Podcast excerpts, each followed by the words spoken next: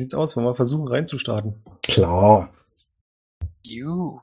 Dann warten wir, weil es für mich einfacher ist, noch die bequemen 30 Sekunden ab. Damit habe ich einen klaren Cut. Ja, du lachst, aber... Gönn dir. Machst du einen Countdown, oder? Ja, ich mache da einen Countdown.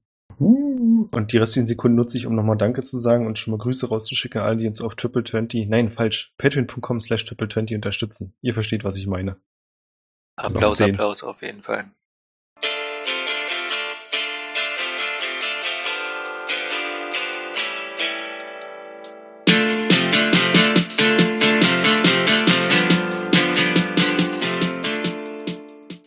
Drei, zwei, eins. Herzlich willkommen zu Brett am Kopf, Folge 2, der heiteren und lustigen Show, in der sich Björn, Thomas und Ben darüber unterhalten, was die wunderbare Welt der Brett- und Rollenspiele so alles zu bieten hat für Personen wie Björn, das bin ich, der nicht so viel mit Brett- und Rollenspielen zu tun hat, also mit Brettspielen vor allem.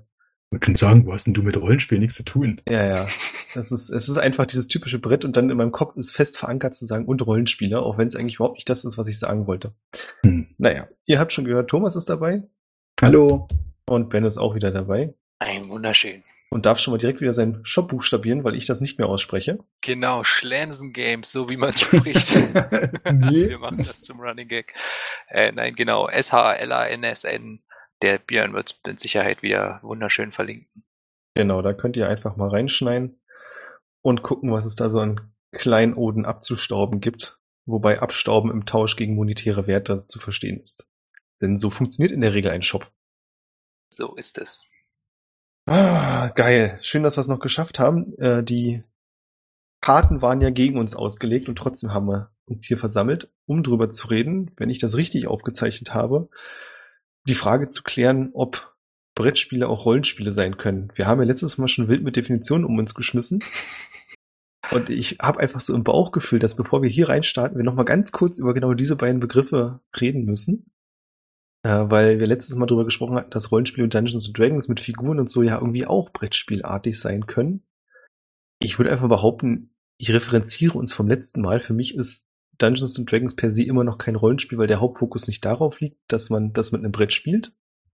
Und deswegen eben quasi Brettspiele heute wirklich Hauptfokus. Du hast dein Brett oder Board und Figuren und spielst dann damit und der Rest entwickelt sich darum herum. Können wir uns darauf einigen für diese Folge? Für die Definition von Brettspiel meinst du, ja? Genau. Ja, klar. Brettspiel Jawohl. Mit Brett. Super gut. Wenn es denn sein muss, dann machen wir das so. Für die Definition von Rollenspiele würde ich einfach sagen, Thomas, kannst du loslegen, weil du hast ja schon einiges zusammengesammelt. Ja, habe ich. Dann sage ich dir am Ende, was ich daran falsch oder richtig finde. Ja, ich habe auch diesmal tatsächlich nicht den Fehler gemacht, irgendwie eine Wikipedia oder so anzuwerfen und mich zu verderben, sondern ich habe wirklich ganz mit meinem eigenen Kopf nachgedacht, wie ich persönlich Rollenspiel definiere. Ich habe gerade dieses Bild von Patrick vor meinen Augen, wo er sich die Faust an die Stirn hält und nachdenkt, aber mach ruhig weiter. Okay. Sein Rollenspielgesicht. Genau das. Dann sind es eigentlich nur 2,5 Sachen, die ich wichtig finde. Also eigentlich sind es 3, aber die letzte halbe Sache, die werden wir im Brettspiel nicht hinkriegen. Punkt 1, in einem Rollenspiel spielen die MitspielerInnen ein Charakter, also eine Rolle, haha, deswegen heißt er so. Das ist der erste Punkt.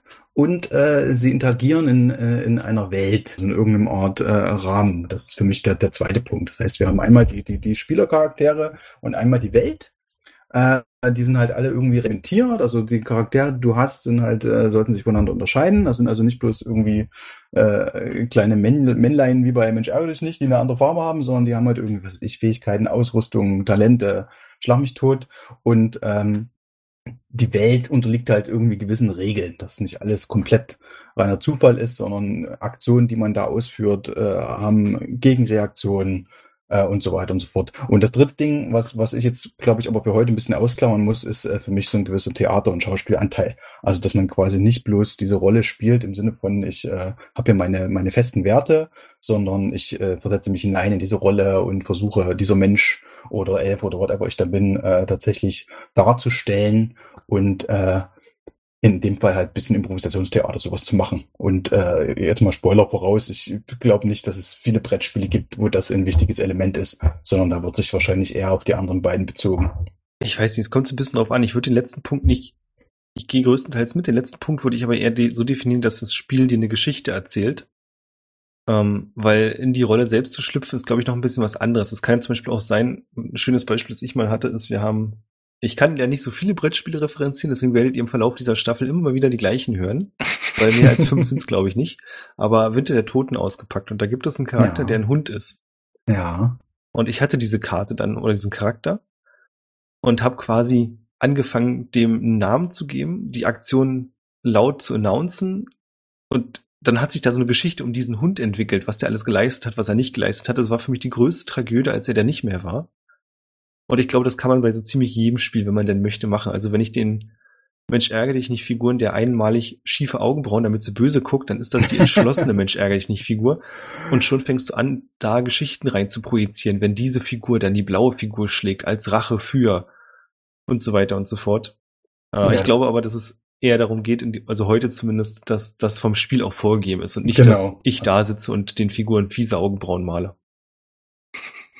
Ja. Das stimmt. Ben, was ist deine Definition von Rollenspiel? Da bin ich sehr gespannt. Ja, genau. Ich muss sagen, ich verbinde damit irgendwie auch wieder mehrere Sachen. Also einerseits würde ich alles unterstreichen, was du gesagt hast. Also auch ich bin bei diesem Theater-Schauspiel-Gedanken quasi, ist das jetzt nicht unbedingt das, was für mich zwingend da dranhängt, aber sonst, was du gesagt hast, irgendwie Charaktere in einer Welt, wir übernehmen verschiedene Rollen. Für mich ist es da sogar noch ein bisschen größer. Vielleicht gleich bezogen auf Brettspiele, die für mich so ein bisschen Rollenspielcharakter haben. Kingdom Death Monster, schönes Beispiel, wo man jetzt nicht nur einen spezifischen Charakter irgendwie in die Rolle dieses Charakters schlüpft, sondern eigentlich in die Rolle halt ein ganzes Dorf irgendwie aufzubauen. Also ich bin nicht eine gewisse Person, sondern eine Gruppe von Personen. Ich baue dann ein ganzes Dorf auf. Das heißt, also für mich kann Rollenspiel quasi dann auch noch so weit gehen, dass du dann so eine übergeordnete Rolle einnimmst, um dann ein ganzes System von Menschen, Charakteren irgendwie zu bauen oder zu entwickeln. Sonst das Erste, woran ich natürlich klassischerweise denken muss, wenn jemand sagt, mein Hobby sind Rollenspiele, dass wir quasi mit sehr großen Würfeln, also D20, D10, D100, einem großen Buch und einer tollen Geschichte irgendwie versuchen, zusammen in ein Abenteuer abzutauchen. Das war so das Erste, wo ich natürlich irgendwie bei Rollenspiel dran denken musste. Für mich gibt es da aber genau gar keine klare Grenze zum Brettspiel, sondern es verschwimmt dann alles schnell und solange wir immer noch genau diese Merkmale irgendwie treffen, die du schön gesagt hast, Thomas, ist das für mich quasi genauso Rollenspiel, auch wenn ich trotzdem irgendwie an die Runde mit einem Buch und ein paar Würfeln denken muss. Ich glaube, ich weiß, was du meinst. Ich würde das aus zwei verschiedenen Richtungen sehen. Die eine Richtung ist, du fängst quasi an und sagst, nehmen wir an, wir entwickeln ein Spiel und ich sage, ich möchte ein Rollenspiel entwickeln, dann brauchst du erstmal gar nichts. Also so ein klassisches Erzählspiel kann halt Material haben, aber grundlegend brauchst du nichts, um diese Geschichte zu erzählen. Das haben wir auch im Podcast schon ein paar Mal gemacht, dass wir One-Shots hatten, wo man nichts gewürfelt wurde, nichts aufgeschrieben. Du hattest bloß einen Namen von deinem Charakter und los geht die Geschichte. Und dann kannst du ja sagen, okay, und wir möchten aber dazu noch Materialien haben und je mehr Material du dazu packst als Unterstützung, als Immersion, desto mehr geht's Richtung Brettspiel. Und ich finde, genauso passt es auch aus der anderen Richtung, was ich heute mehr sagen würde, legen wir den Fokus drauf. Brettspiele, die quasi mit dem Material anfangen und dann sagen, wir nehmen uns Rollenspielelemente, um das Spiel auszustatten. Ja, das klingt cool. Also für mich ist das auch alles fließend, muss ich zugeben. Also hat ja auch jeder andere Schwerpunkte. Also bei mir ist tatsächlich dieser letzte Punkt mit diesem Geschichte erleben und Rolle spielen irgendwie der wichtigste am Rollenspiel. Deswegen wird mich ein Brettspiel mit Rollenspielelementen wahrscheinlich nie so fesseln oder so begeistern können wie eine richtige, echte, sag ich mal, Rollenspielrunde mit Spielleiter, wo einfach keine vorgeschriebene Geschichte irgendwo da ist. Wir werden es dann nachher wahrscheinlich ein bisschen hören, wenn wir mal Beispiele bringen, wie das Brettspiele so versuchen, ein bisschen zu steuern. Das wird nie das Gleiche sein wie ein richtiges, echtes Rollenspiel, weil da halt quasi auch das Spielen der Rolle einfach viel wichtiger ist als in so einem Brettspiel, wo es im Endeffekt ja dann doch darum geht, dass man irgendwie eine Mission erfüllt oder irgendwie ein vorgegebenes Spielziel erreicht.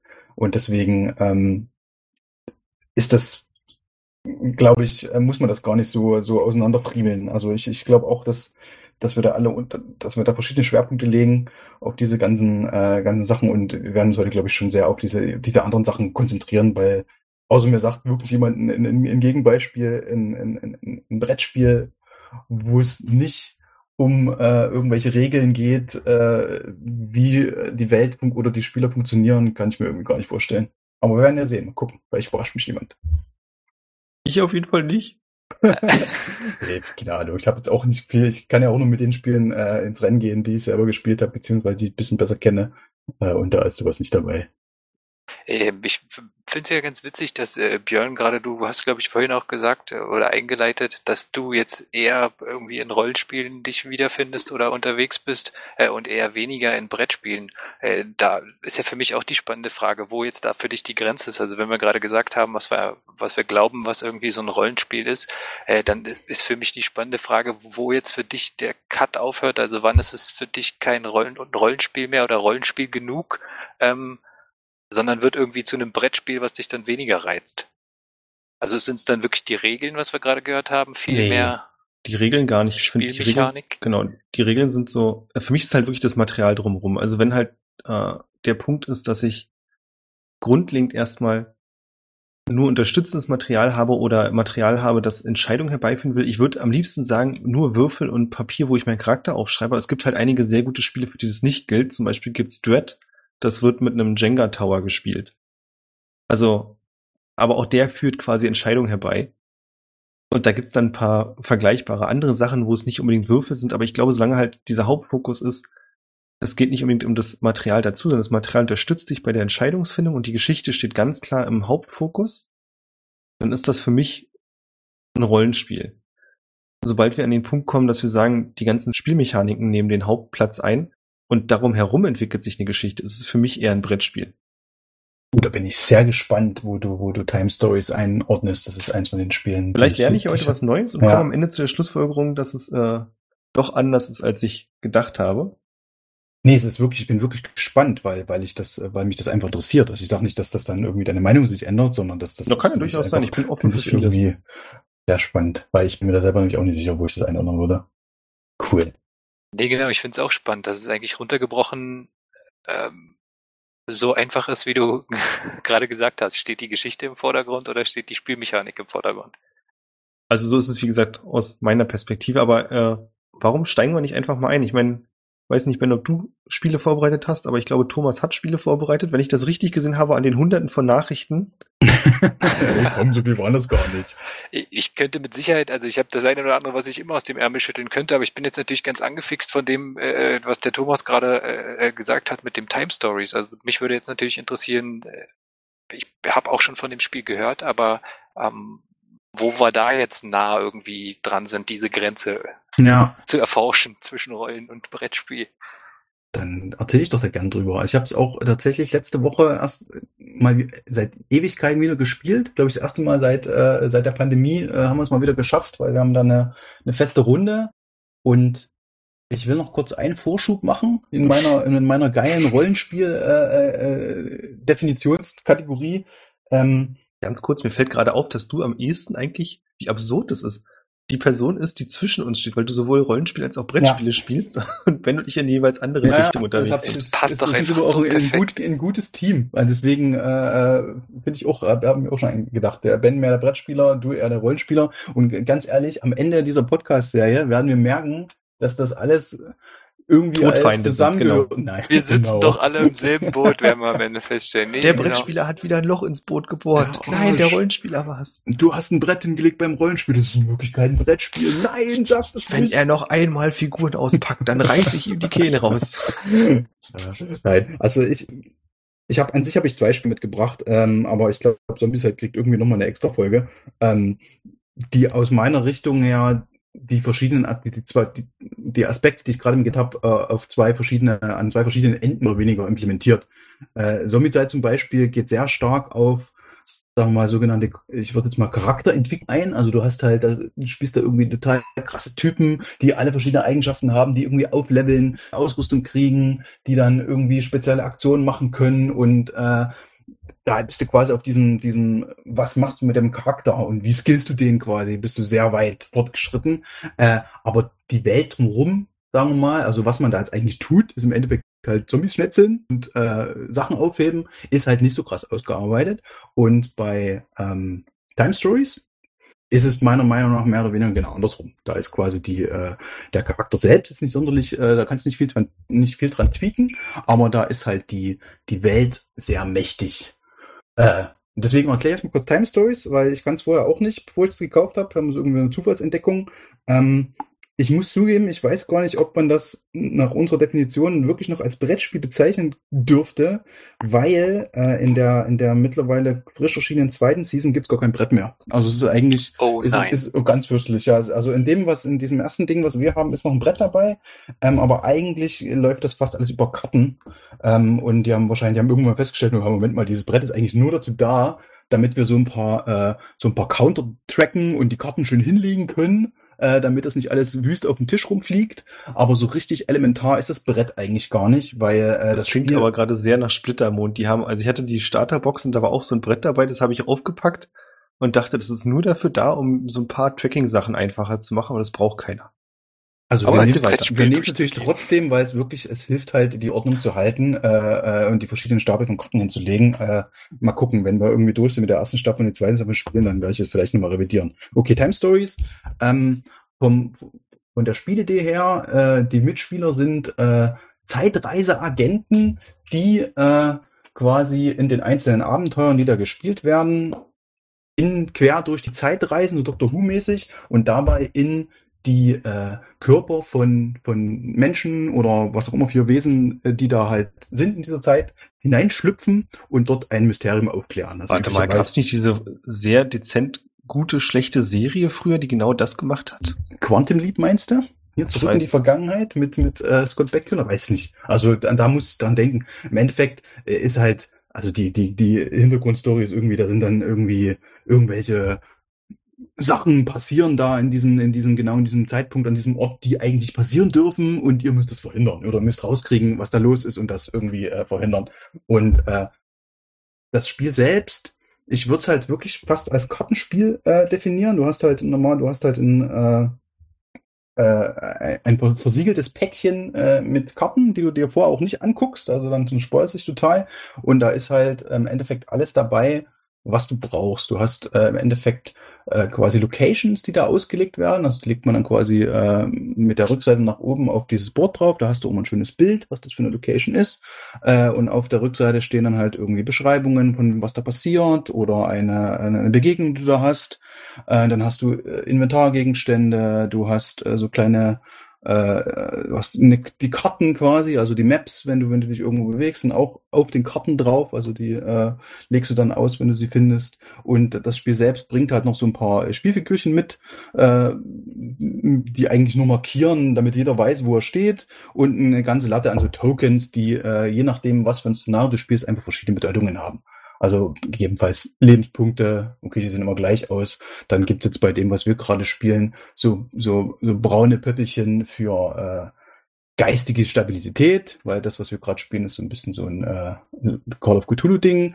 Dann gibt's irgendwie blaue Pöppel für Munition. Also das heißt, dieses Spiel, das Grundset an Spiel bringt halt einfach ein Set an Materialien mit, die du nachher für alles Mögliche benutzen kannst. Und du kaufst halt, in dem Spiel ist halt ein Szenario drin, und wenn du es durchgespielt hast, ist der Wiederspielwert mehr oder weniger nicht mehr gegeben, weil du hast halt die Story erlebt, mehr oder weniger, und du kaufst dann halt zusätzlich Pakete. Also ich glaube, da gibt's in der ersten Staffel irgendwie so 10 oder so. Wir sind, glaube ich, beim 4., was wir spielen. Und es ist echt unglaublich, was die aus diesem sehr simplen Regelwerk, was erklär ich gleich kurz, was man da macht, rausschnitzen an total verschiedenen Szenarien. Wir hatten also quasi im ersten Hauptspiel war es irgendwie so eine Irrenanstalt, Ende des 19. Jahrhunderts, glaube ich. Dann hatten wir im zweiten Szenario irgendwas in den 70ern, wo Zombies gejagt werden mussten. Dann hatten wir ein richtiges Fantasy-Szenario mit Drachen und richtigen Charakterklassen, die man dann zugelost bekommen hat.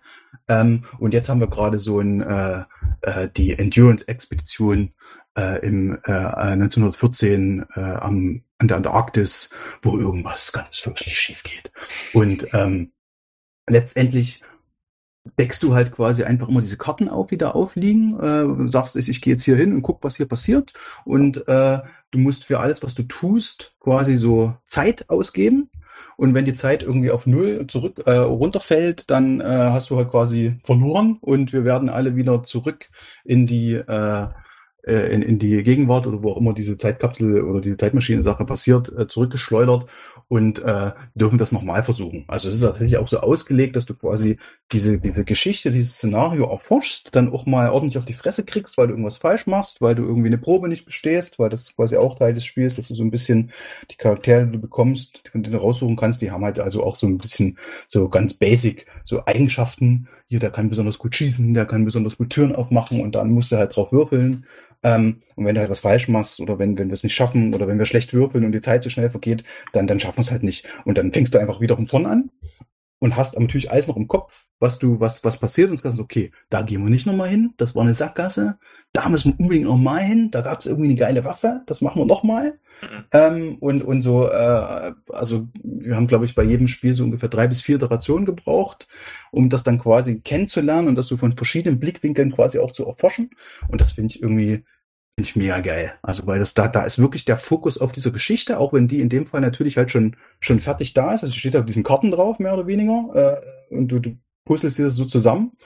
Und wie gesagt, sie springen durch verschiedene Settings. Sie bringen einfach mit jedem dieser Pakete einfach neue Regeln mit rein. Also jetzt bei dem, wo wir es gerade spielen, gibt es halt so einen Sanity-Check, den du machen musst. Und wenn du den irgendwie ein paar Mal fällst, dann musst du eine Karte ziehen aus den Geiselkrankheiten. Und da steht dann irgendwie ganz geheim für dich drauf, was jetzt mit deinem Charakter ist, was der jetzt tatsächlich für negative Konsequenzen draus zieht und was die anderen nicht wissen dürfen.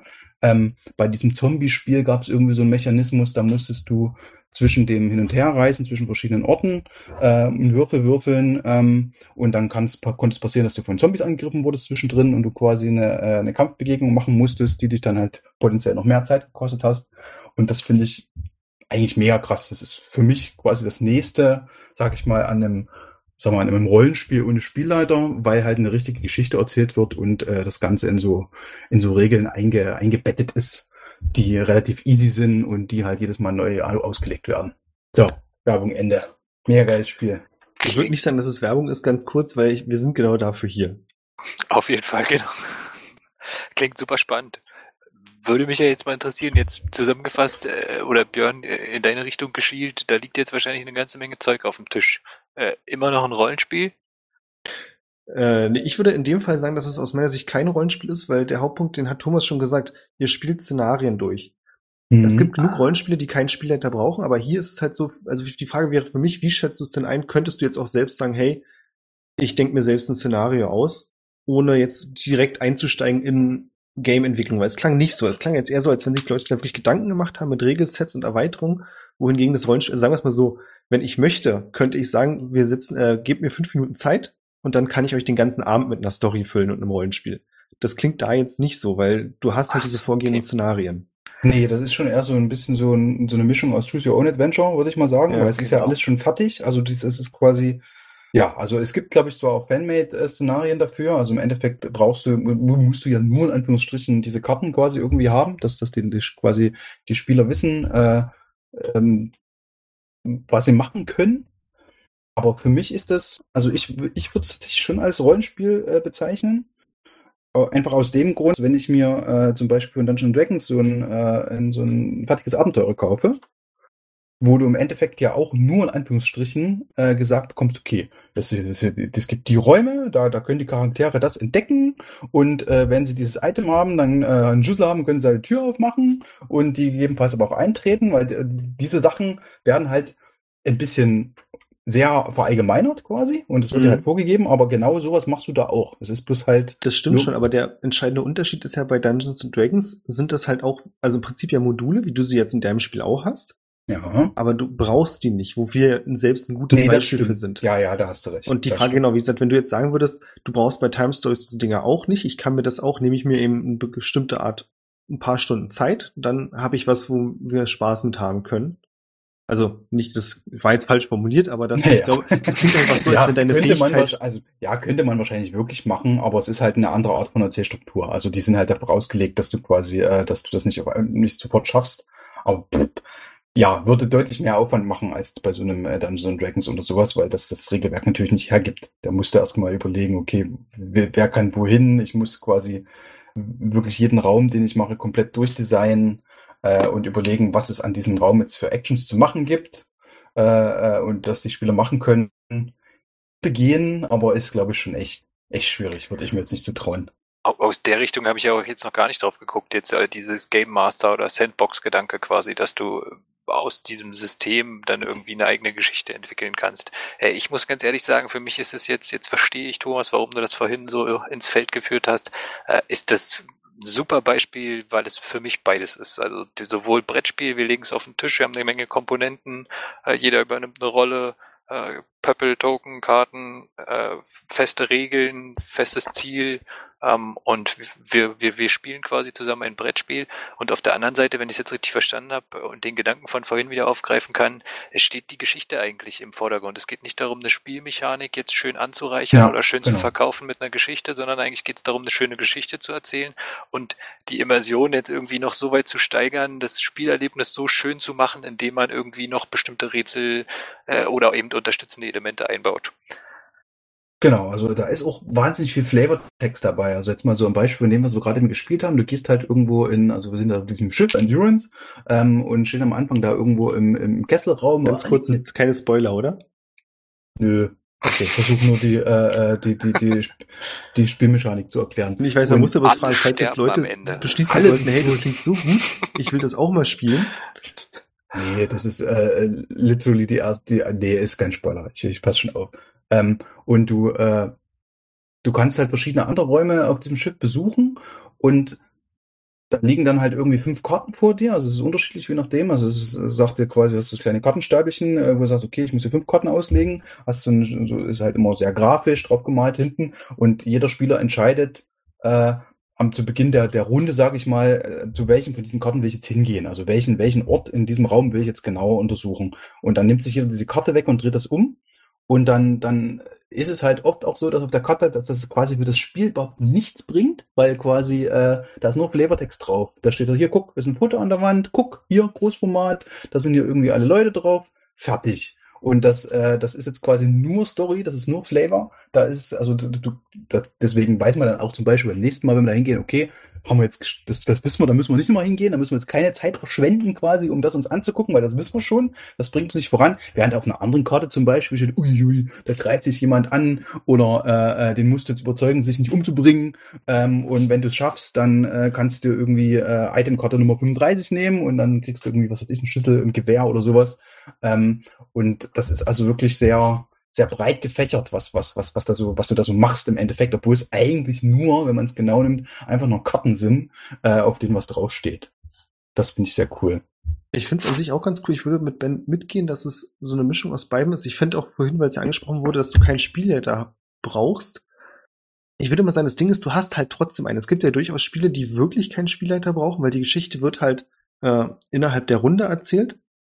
Ich denke da an, jetzt habe ich natürlich den Namen vergessen, das war wieder eine super Leistung. Fate ist es, glaube ich. Vielleicht irre ich mich auch. Aber die quasi wirklich anders auskommen. Und hier ist es ja so, du hast ja trotzdem irgendwie einen Spielleiter. Du hast nämlich die Person, die sich dieses Regelwerk ausgedacht hat und dir gibt, bloß dass diese Person nicht anwesend sein muss. Ja, der Spielleiter ist in dem Fall meinetwegen auch das Brett. Oder so, ja. So sage ich das immer. Also quasi auch, wenn du irgendwie Zombicide oder sowas nimmst, da gibt's ja auch keinen Spielleiter und es hat auch Rollenspielelemente. Da ist halt, irgendjemand muss diese Zombies trotzdem bewegen und die bewegen sich nach Regeln. Und da ist der Spielleiter halt das Brett beziehungsweise die Anleitung, die da sagt, wie das funktioniert. Ja, wobei das stimmt, aber so weit würde ich jetzt nicht gehen, weil in dem Fall von Time Stories hast du ja, finde ich, wirklich den Spielleiter im Brett mit drin. Das ist ja schon mal was anderes als bei Mensch ärgere dich nicht, wo die Figuren sich ja auch nach Regeln bewegen. Mensch, eigentlich war jetzt wieder ein ganz schlechtes Beispiel. Ich hab's heute. Eins der beiden Spiele. Ja. Übrigens, ich habe mich vertan. Das war nicht Fate, Fiasco ist es, glaube ich. Aber da hab ich schon mal von gehört. Wo ich gerade dabei bin, die Serie, die ich meinte, heißt Sliders. Ach so, okay, ja gut, dann das ist ja, da gehen die ja quasi nicht in verschiedene Rollen rein bei Sliders, sondern die wechseln ja einfach die Universen. Aber also sie stecken immer in anderen Körpern. Nee. Entweder haben wir andere Serien im Kopf, weißt du, mit Jerry O'Connell und John Rhys Davies. Glaube ja, dann müsste ich nochmal gucken. Ich habe das halt nur ein paar Mal so auf Tele 5 gesehen. Die gehen da durch irgendwelche Portale durch, die sliden da quasi in andere Dimensionen, die bleiben da sie selber. Aber ist auch scheißegal. Vor der mir vorbeigegangen. Slider. Das ist schon eine Weile, ja. Du bist noch zu jung für. Aber klingt fantastisch.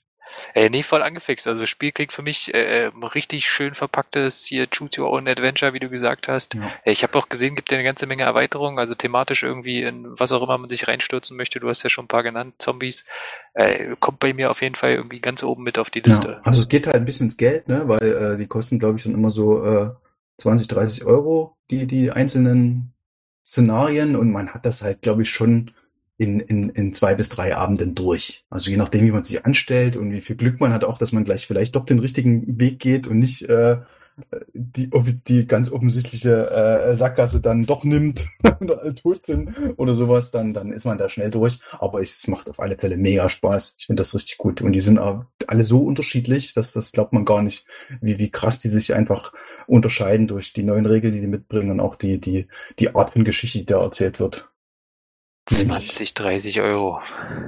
Wenn ich an Kingdom Death Monster denke, ja, oder Tainted Grail. Ihr müsst mir jetzt noch sagen, ob das viel oder wenig ist, weil das kommt jetzt gerade nicht so raus. Ja, Kingdom Death kostet, glaube ich, wenn du, also der letzte Kickstarter, den ich mir dann auch geklemmt habe, da war, glaube ich, so ein Komplettpaket, da warst du bei über 1000 Dollar, die das gekostet hat, wenn du quasi wirklich alle Erweiterungen und sowas dazu haben wolltest. Ist aber auch ein Einhorn, also muss man schon sagen, ist jetzt was Besonderes, sehr gehyptes, sehr hoch gefeiertes Spiel, was in eine ähnliche Kerbe schlägt, irgendwie ein Brettspiel zu sein, was gleichzeitig Rollenspiel ist und unglaublich gut versucht, Geschichte mit verschiedenen Brettspielmechaniken irgendwie zu vereinen. Ja, ist doch eine super Überleitung.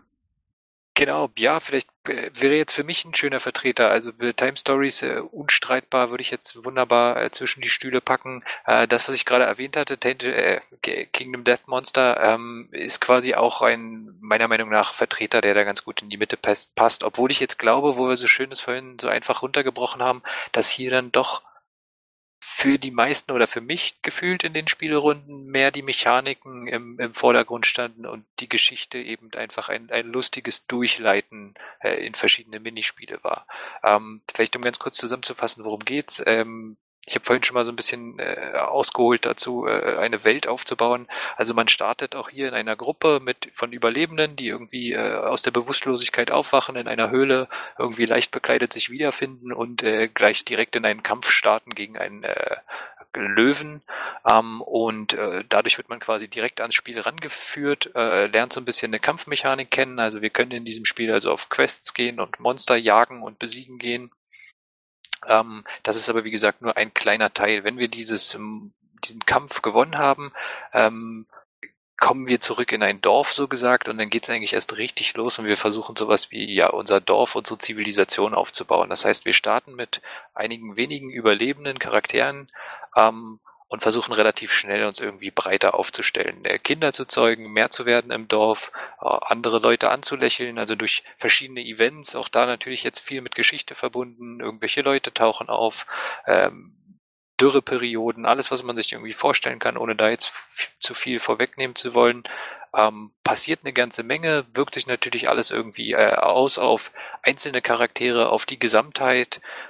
Wir durch die Ressourcen, die wir irgendwie durch Jagen und so weiter erbeuten, können wir dann wieder unser Dorf ausbauen, einen Schmied bauen, einen Händler bauen, die irgendwie aufleveln, um wiederum so neues Equipment zu bekommen, womit wir dann unsere Charaktere ausstatten können.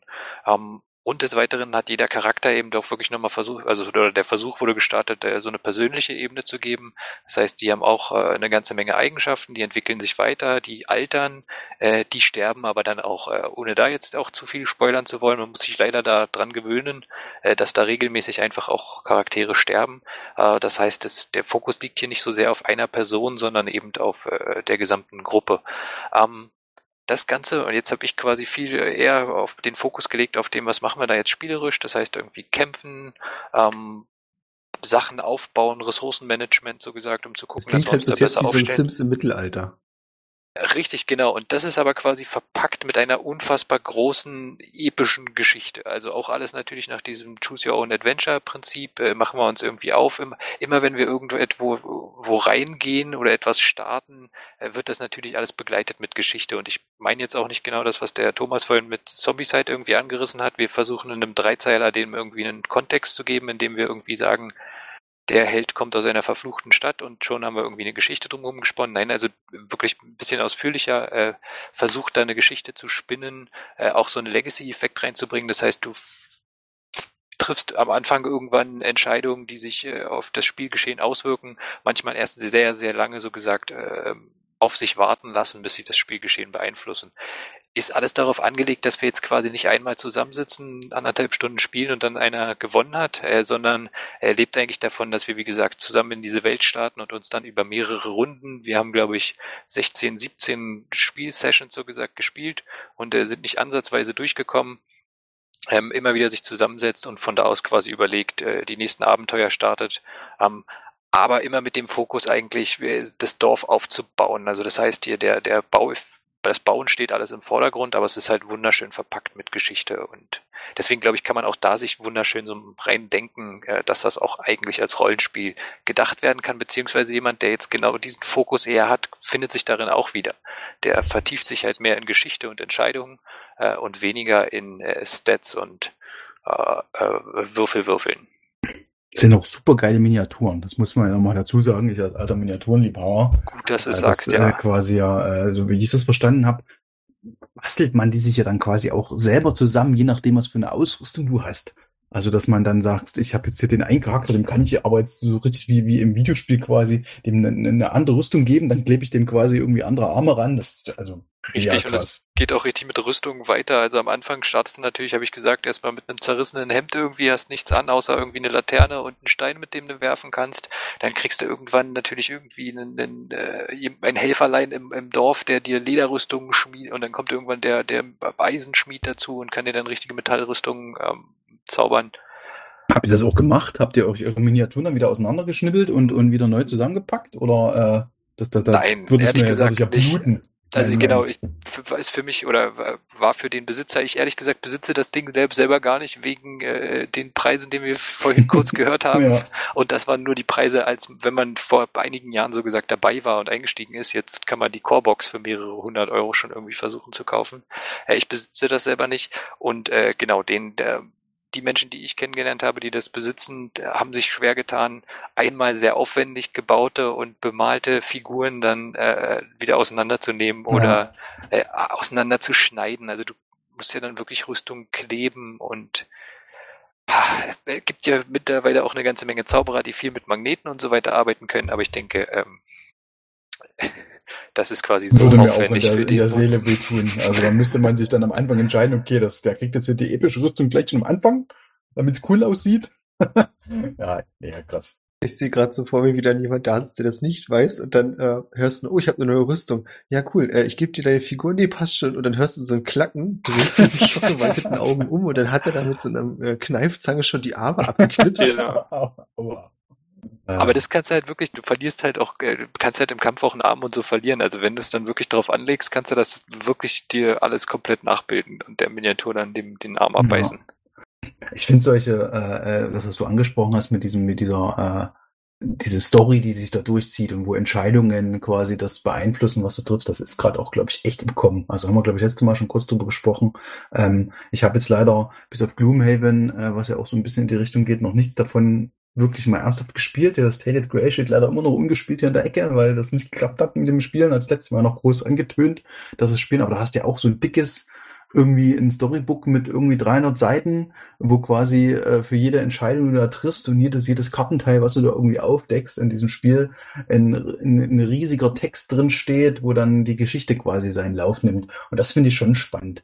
Irgendwie demnächst kommt ja hoffentlich auch irgendwann mal dieses Ian Trespass, was ich gebackt hatte, wo man irgendwie auf in einem alten Griechenland Gone Wrong, also mit irgendwie alles, irgendwie Götter sind tot oder sowas, alles verdorben mit der mit der Argo quasi irgendwie rumfährt und dort versucht irgendwie rauszukriegen, was da passiert ist, was so, klingt auch ein bisschen wie Kingdom Death, wo man auch so Ressourcenmanagement macht und Missionen spielt und das sieht auch stark danach aus. Ja, also da bin ich leider immer noch nicht fertig, also es ist irgendwie ist gerade im Moment wegen Lieferschwierigkeiten auf der ganzen Welt und Container verzögern sich irgendwie diese ganzen Kickstarter-Dinger, aber da bin ich sehr heiß drauf. Das wird wahrscheinlich auch ein Riesenmonster an Zubehör und Regelwerken und sowas sein, also da gehe ich mal von aus, dass es schon sehr in die Richtung von Kingdom Death geht, überhaupt ist nicht ganz so teuer. Auf jeden Fall, ich glaube auch, die versuchen da in die Fußstapfen zu treten. Ich warte auch sehnlichst darauf. Ich werde es auch dann im nächsten Frühjahr hoffentlich bekommen. Und das wird es natürlich auch im Shop geben. Oh! Sehr schön. Ich muss sagen, ich kann den Reiz ja auch durchaus verstehen. Also wenn ihr das so erzählt, ich kann mir das richtig gut vorstellen, dass es Bock macht, dann diese Geschichte zu erleben. Und ich glaube, für viele Leute ist es halt immer noch so ein bisschen dieses, wir sehen ja überall, Dungeons and Dragons und andere Rollenspiele haben halt einen riesen Markt bekommen. Also Hasbro hat ja, glaube ich, Geschäftszahlen veröffentlicht, wo Wizards einen sehr großen Teil von einnimmt. Und du wirst ja immer irgendwie wieder rutschst du dahin. Sei es jetzt, wenn du Magic spielst und dann kommt für Dungeons and Dragons auf einmal Ravnica als Z raus, wo du dann da Abenteuer spielen kannst. Also irgendwie ist dann auch diese Connection dann da. Und ich glaube, das kriegst du halt zwangsläufig irgendwie mit. Und das kriegen natürlich auch Spieleentwickler mit, die da wahrscheinlich schon immer irgendwie Bock drauf hatten und jetzt merken, es bin nicht nur ich, der da Bock drauf hat, es gibt viele Leute, die das auch wollen. Es lohnt sich, da ordentlich Zeit reinzustecken, um dafür ordentlich Geld zu bekommen. Das heißt jetzt nicht, dass ich es überteuert finde. Ich glaube, viele Sachen sind schon gerechtfertigt, denn solange jemand bereit ist, das auszugeben, und scheinbar sind das Leute ja, ist es das halt auch wert. Ja, und wenn man sich anguckt, wie viel Zeit man damit verbringt, also ich finde, deswegen es klingt auf den ersten Blick, oder es klingt erstmal auf den ersten Blick, klingt das relativ teuer. Vorhin haben wir gesagt, irgendwie 20, 30 Euro für eine Erweiterung. Wenn das jetzt natürlich ein Spiel ist, was man einmal spielen kann, tut das irgendwie weh, aber wenn ich jetzt an Kingdom Death zurückdenke, wenn wir da 16, 17 Spielsessions, 4 Leute, die da krasse Abende hatten und wie gesagt nur einen Bruchteil der gesamten Story irgendwie gesehen haben. Du musst halt immer entscheiden, was ist es dir wert. Also wenn es danach geht, vom monetären Wert her, was Thomas von angesprochen hat, nehmen wir mal das nächste dran in einem beliebigen System, ist wieder Dungeons & Dragons, weil es einfach super herhält, auch als Symbiose da, bezahlst du nochmal 60 Euro für so ein Kampagnenbuch. Da kannst du auch jahrelang mit Spaß haben und das kostet 60 Euro. Die Frage ist aber wieder, was ist es dir wert? Und wenn du halt jemand bist, der wirklich Bock auf diese Brettspielelemente hat und gerade auch auf die Miniaturen, ich habe so einen ganz starken Verdacht, da habt ihr beide Bock drauf. Dann kann das ja durchaus sein, dass ihr sagt, das ist es uns wert. Auf jeden Fall, ohne mit der Wimper zu zucken, würde ich dem zustimmen. Ich glaube ja auch, das Einzige, was dich davon abhält, ist, dass du dann nicht deine eigene Geschichte oder deine eigene Welt entwerfen kannst. Also das hält dich ja wahrscheinlich so ein bisschen ab von den Brettspielen. Oder wenn ich das versuche jetzt. Okay. Also, es geht da viel tiefer und hat viel persönlichere Gründe. Es ist meine Angst vor Bindungen. Also ich bin nach wie vor erstaunt, dass wir mit Adventure Corp eine Serie haben, die so lange läuft, wo ich es hinkriege, mich alle 2 Wochen im Schnitt hinzusetzen. Weil ich einfach das Gefühl habe, wenn jetzt so ein Brettspiel ist, was von mir sagt, hey, wir treffen es über 4, 5 Abende und ich brauche noch Freunde dazu, also es wird ja immer schlimmer, wenn ich dann noch Leute brauche und sehen muss dafür. Also dieses ganze Verpflichtungssystem funktioniert in meinem Freundeskreis irgendwie nicht ganz so und hauptsächlich wegen mir. Das muss man wirklich so sagen. Also ich bin der Hauptgrund dafür, dass das für mich nicht so funktioniert. Solo-Brettspiele. Auch das gibt's. Vielleicht die Lösung. Das gibt's, ja. Aber das wäre nichts für mich. Also ich muss auch zugeben, um das Thema ein bisschen jetzt in eine völlig andere Richtung kurz zu katapultieren, für mich gehört zu einem Brettspiel oder halt zu so einem Spielabend gehören andere Leute dazu, nicht plus 2 und da muss auch ein bisschen Zeit sein für irgendwie ein bisschen Socializing, was jetzt nicht bloß das Spiel ist. Auf jeden Fall. Und ich kenne auch Leute, die sich wirklich hinsetzen und so ein Solospiel spielen, aber das wäre mir da hätte ich keinen Bock. Und auch zu zweit, also wenn ich jetzt mit meiner Frau mich hinsetze, was zu spielen, finde das irgendwie, das hat für mich keinen Kick. Ich freue mich dann auch wirklich mit Leuten das zu machen, die ich jetzt nicht jeden Tag sehe, sondern wie wir uns dann quasi zusammenfinden und das uns da so ein bisschen verbindet. Ich will aber sagen, ich will dich nicht unterbrechen, aber ich unterbreche dich mal, weil wir haben darüber im Prinzip in der letzten Folge schon mal gesprochen. Und ich würde sagen, das ist schon so lange her. Ja, ich weiß. Wir wenden uns einfach kurz wieder diesem Rollenspiel-Brettspiel-Thema zu. Zurückgebogen. Ja. Ich finde es sehr schön, dass ihr 2 Beispiele habt, die für mich doch unterschiedlich an die Sache rangehen. Ich sehe auch auf jeden Fall, was Ben meinte, dass Kingdom Death Monster auch eine Geschichte erzählen kann. Wobei ich finde, das klingt so ein bisschen, als wenn es das kann und nicht zwangsläufig muss. Ich kann mich da auch sehr stur wie in einem Videospiel durchbewegen, wenn ich das möchte. Und auf jeden Fall Sims spielen.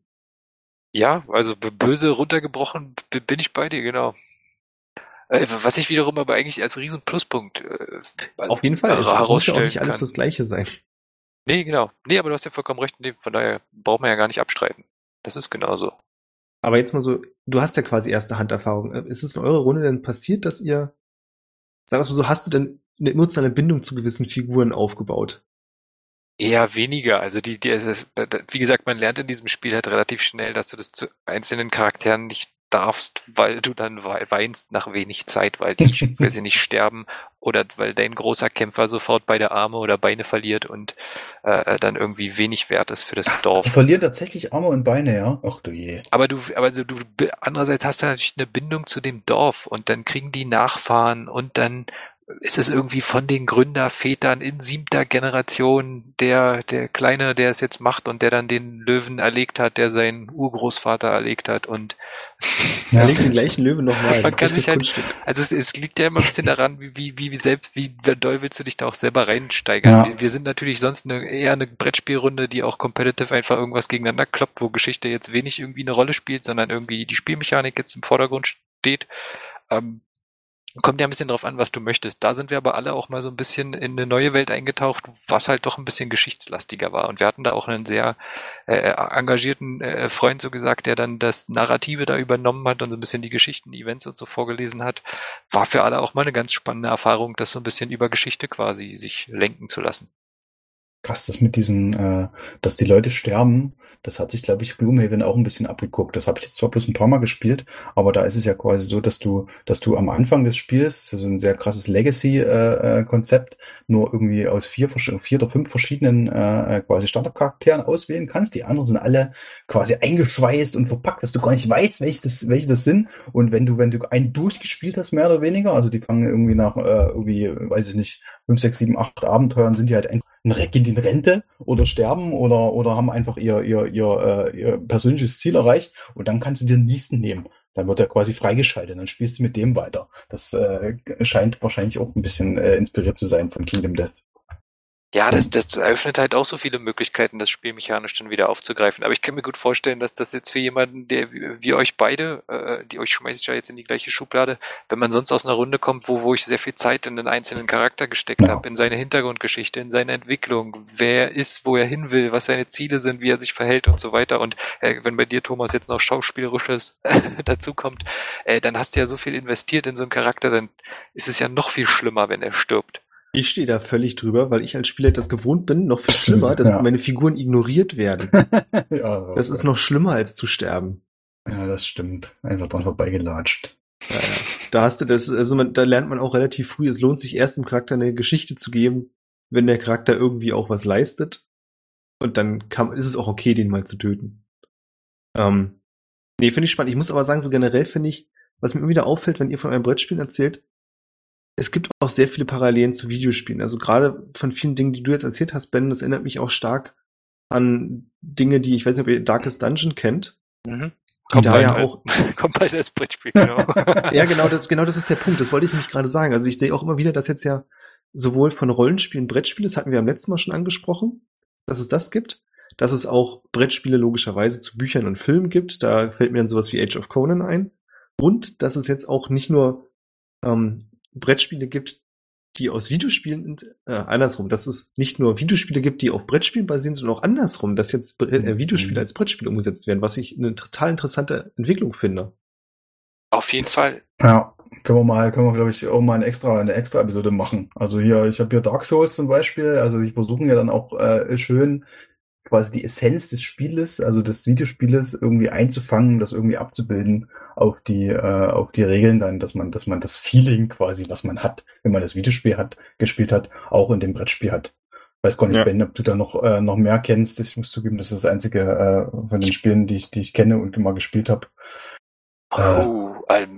hier Resident Evil und sowas, also es gibt ja irgendwie spannende, ich glaube, dass aber da ja auch wieder der spannend ist, wie der Fokus war, wie da jemand rangegangen ist. Also war es jetzt quasi genau wie du sagst, das löblichste von allen. Du hast irgendwie du willst ein Dark Souls Spiel machen, das heißt, es muss irgendwie die gleichen Emotionen dir irgendwie geben, das gleiche Gefühl irgendwie vermitteln, oder hast du irgendwie eine coole Spielmechanik, so starten ja auch ganz viele Spiele, und brauchst jetzt eigentlich noch ein schönes Gesicht. Ja. Also soll jetzt gar nicht abwertend sein, weil ich glaube, dass das natürlich also genauso sinnvoll ist zu sagen, ich habe eine coole Spielmechanik, es macht einfach Spaß, jetzt lasst ihr uns doch auch noch gut aussehen lassen oder jetzt irgendwie noch eine schöne Geschichte darum spinnen, aber das macht natürlich schon mal eine ganze Menge aus, und da kommt genau der Fallstrick ja auch rein, dass du quasi dann dir einfach irgendwie nur einen Franchise eingekauft hast, nur ein schönes Gesicht nach außen hast, das Spiel aber eigentlich gar nichts damit zu tun hat, sondern manchmal ja auch komplett weggeht davon.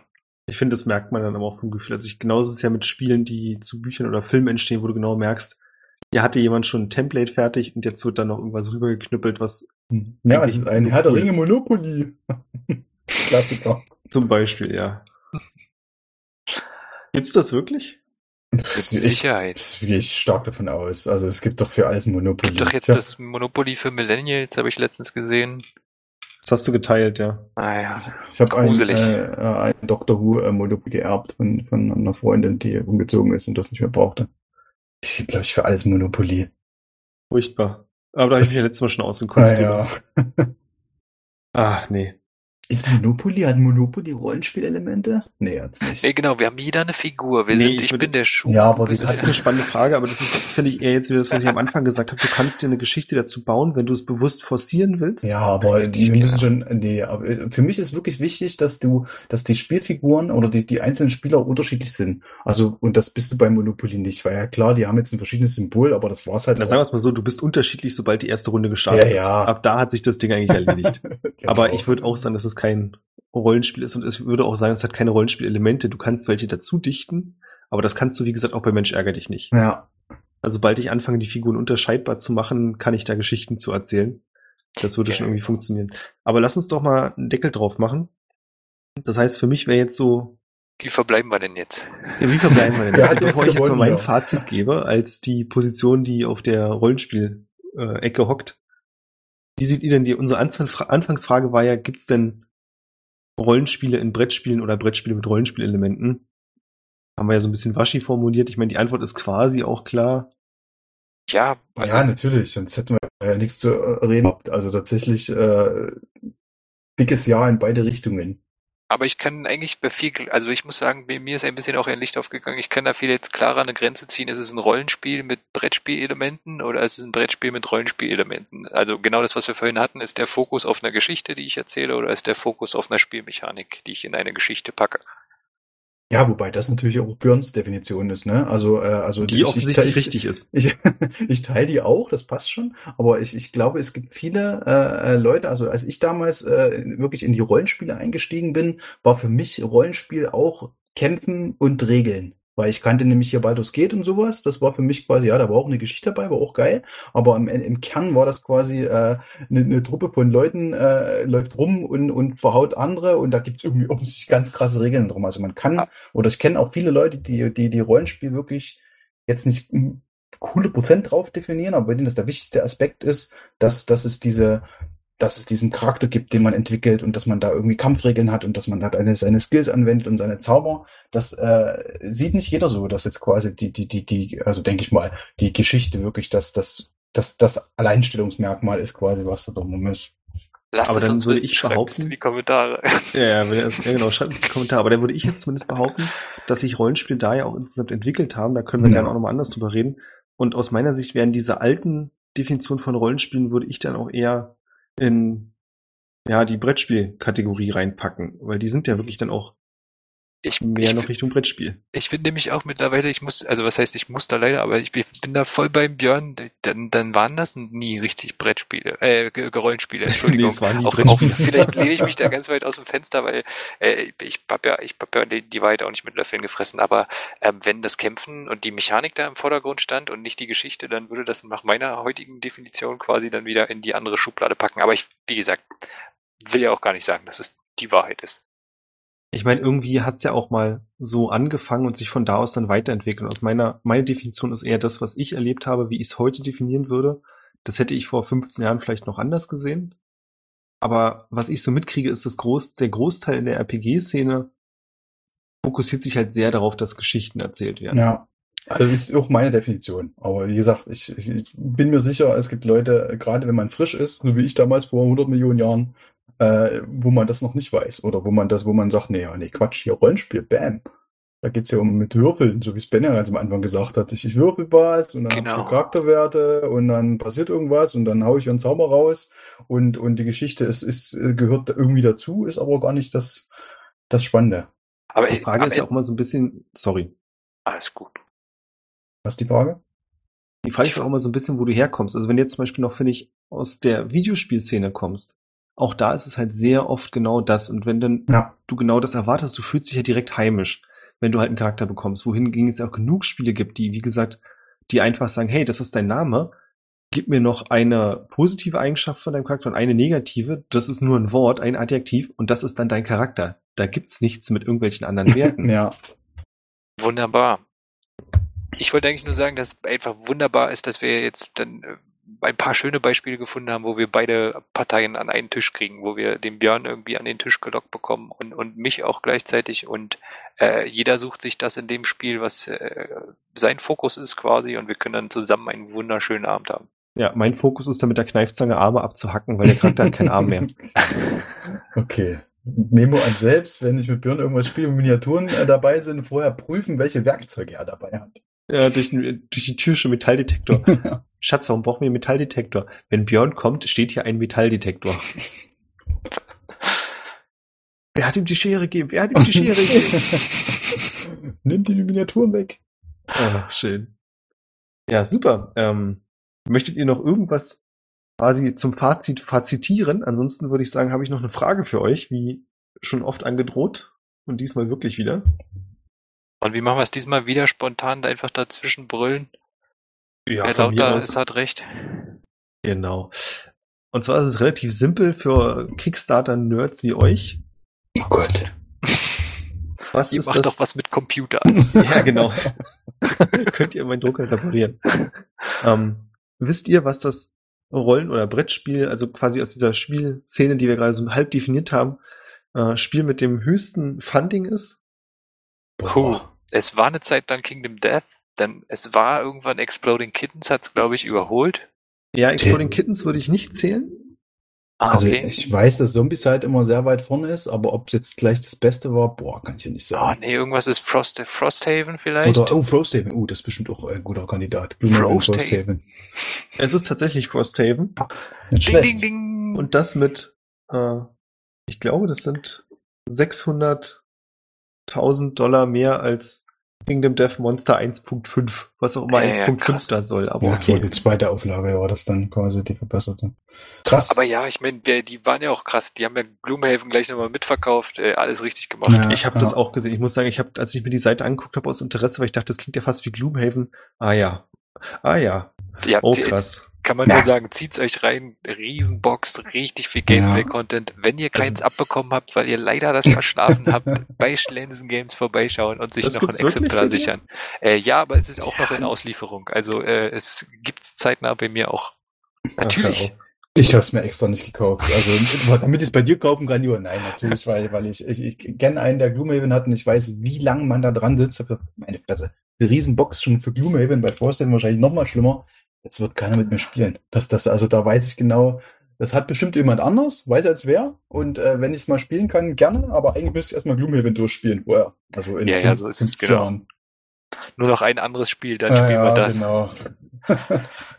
Ach, schön. Fun Fact, Tainted Grail ist auf die Hälfte gekommen. Ja. Auch Knallerspiel. Auch da, wenn er es verpasst. Ich brauche so einen Button.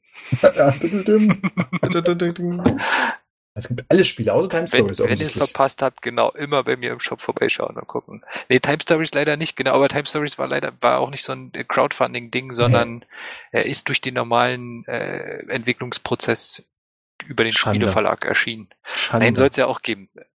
Auch da klare Kaufempfehlung bei dem Spielehändler eures Vertrauens. Ach, du verkaufst wirklich nur in Anführungsstrichen jetzt so Kickstarter-Sachen, ja?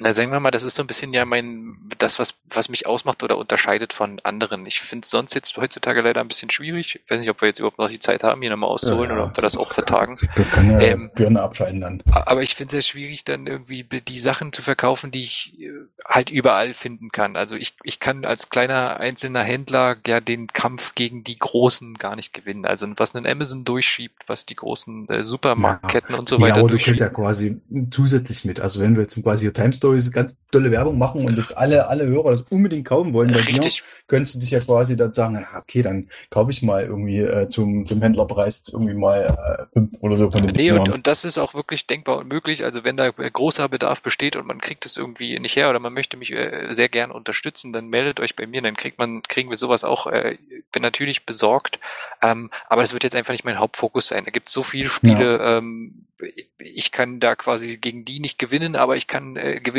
indem ich quasi versuche, da in Brettspiele mit reinzuschnuppern, zu gucken, was kommt in den nächsten Jahren und so ein bisschen exklusive Sachen mitnehme, Sachen, die man nämlich in wenigen Sekunden im Internet bestellen kann oder dann eben Sachen mal irgendwie so günstig anbieten kann, wie das ein anderer Brettspielladen sich das vielleicht nicht leisten kann. Aber das ist dann eher das. Und wenn es richtig gut läuft, kann Ben sich vielleicht irgendwann das C und das E für seinen Games-Namen, für seinen Shop-Namen leisten, dann ist es wirklich so geschrieben, wie man es spricht. Irgendwann. Ich habe nämlich gerade den Link hier einfügen wollen in meine Notiz und habe es wieder falsch geschrieben und habe es nur durch deinen Namen hier im Chat nochmal gesehen, dass es falsch ist. Ach, Schande, ja. Naja. Wir üben das. Ich hoffe, wir machen das hier so lange, bis das sitzt.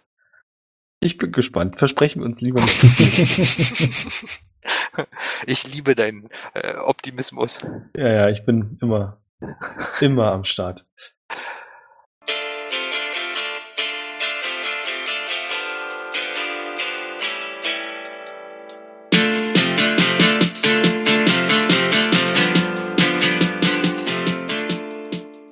Ach ja. Wenn ihr auch immer am Start sein wollt, dann könnt ihr uns auf patreon.com/triple20 unterstützen. Ihr könnt uns natürlich auch in den gängigen RSS-Feeds folgen. Uns gibt's auf Spotify, uns gibt's auf Twitter mit dem Handle triple20_ so wie man es spricht, triple20. Da macht ihr einfach einen Unterstrich hinten dran. Wir sind leider auch mit dabei. Und ansonsten habt ihr ja gerade schon gehört, wo ihr Ben finden könnt. Ich glaube, du hast auch Instagram. Ja, Instagram, Facebook. Ich gebe mein Bestes, ein bisschen mehr transparent zu sein. Super. Und ansonsten könnt ihr gerne, wenn ihr möchtet, uns im Discord auf discord.triple20.net besuchen und Kommentare abgeben. Ihr könnt auch im Blog kommentieren. Ich meine, ihr werdet irgendeine Möglichkeit finden. Es gibt genug YouTube. Hoffentlich soziale Kombinationen. Ja, YouTube auch. Oh ja. Unglaublich lange Liste. Ich habe nichts zu promoten. Kein eigenes Geschäft. Supportet den Thomas. Ja, trotzdem. Bei seinem eigenen. Thomas freut sich, wenn ihr im Discord dabei seid und immer, wenn er seine Miniaturenbilder postet, da den Daumen nach oben drückt. Genau, damit ich mich freue. Gibt ein bisschen Liebe zurück, genau. Ein Kollege hat mal gesagt, dass ich im Beruf fehlt habe, ich sollte doch professionell Miniaturen bemalen. Ja, genau. Irgendwie so lange, wie ich da brauche, so viel Geld will mir keiner bezahlen. Irgendwann mal, in einer anderen Zukunft, dann, wenn ich einfach mal Lotto gewonnen habe, dann kann ich da für 10 Euro eine Miniatur bemalen, für die ich dann 3 Tage brauche. Naja. Es soll ja auch ein Hobby bleiben, ne? Ja, eben. Ansonsten, wenn ihr jetzt irgendwas aufgeschnappt habt, wo ihr euch denkt, Mensch, diese 3 charmanten, kompetenten jungen Kerle, darüber können sie doch mal reden, dann könnt ihr uns das auch gerne wissen lassen. Wir werden uns das dann in den Briefkasten stecken mit Themenvorschlägen und vielleicht ziehen wir es ja zufällig mal raus. Junge Kerle, ja. Nice. Dankeschön. Wenn du jetzt nichts gesagt hättest, wäre das voll durchgegangen. Ja, das große Finale. Ja, war mir ein Fest. Mir auch. Vielen Dank. Macht's gut. Bis zum nächsten Mal. Ja, Dankeschön. Ciao.